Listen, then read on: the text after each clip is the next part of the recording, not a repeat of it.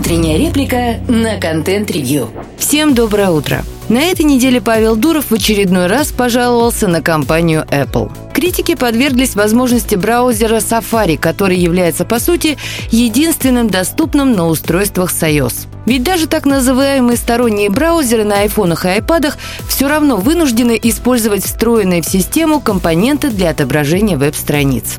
Дуров подозревает, что Apple намеренно ухудшает работу веб-приложений на своих устройствах, что подталкивает пользователей загружать больше приложений из магазина, где Apple взимает грабительскую комиссию с практически всех платежей.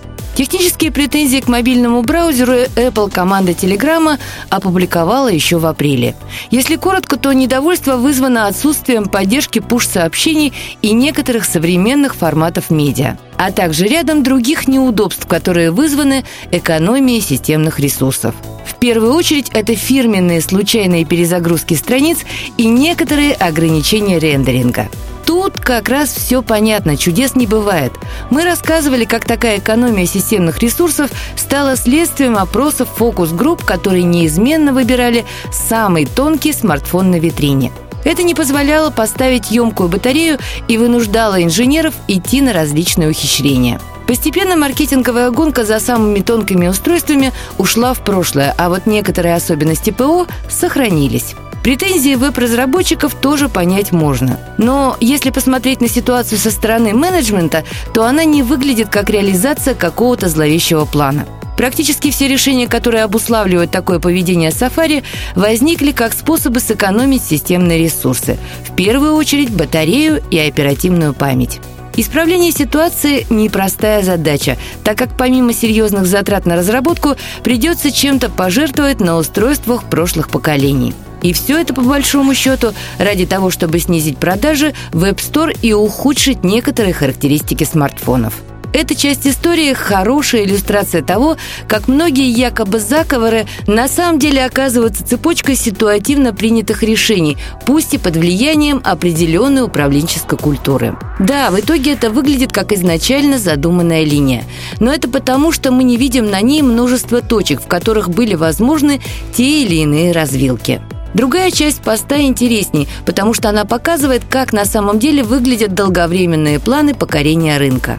Далее Павел замечает, что вот, к счастью, британские антимонопольщики обратили внимание на поведение Apple, которое не дает использовать другие браузеры и серьезно ограничивает использование веб-приложений. Это все так. Но британский регулятор озаботился в целом мобильными браузерами, то есть предметом интереса стал еще и Google. Многолетнее изучение рынка позволило ведомству составить удивительный по своей откровенности доклад – Оказывается, мобильные браузеры и их движки играют большую роль в экосистемах обеих компаний. При этом контроль над мобильными платформами принадлежит их владельцам, а у сторонних разработчиков почему-то не получилось в таких условиях создать конкурентоспособный браузер.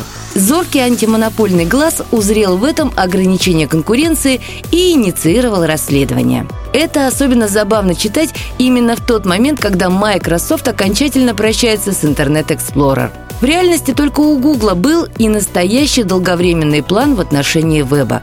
Теперь, даже если антимонопольщики заставят Apple разрешить сторонние браузерные движки, то, наверное, вы легко догадаетесь, что станет альтернативой. Да, есть еще некоторая надежда, что эта ситуация обернется вторым шансом для Firefox.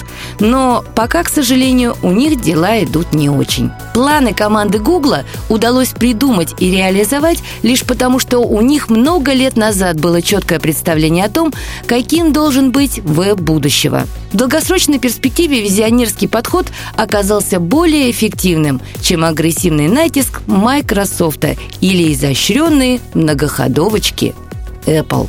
Слушайте наши подкасты на Spotify, Яндекс Музыки, в Google и Apple подкастах. Всем хорошего дня. Пока-пока.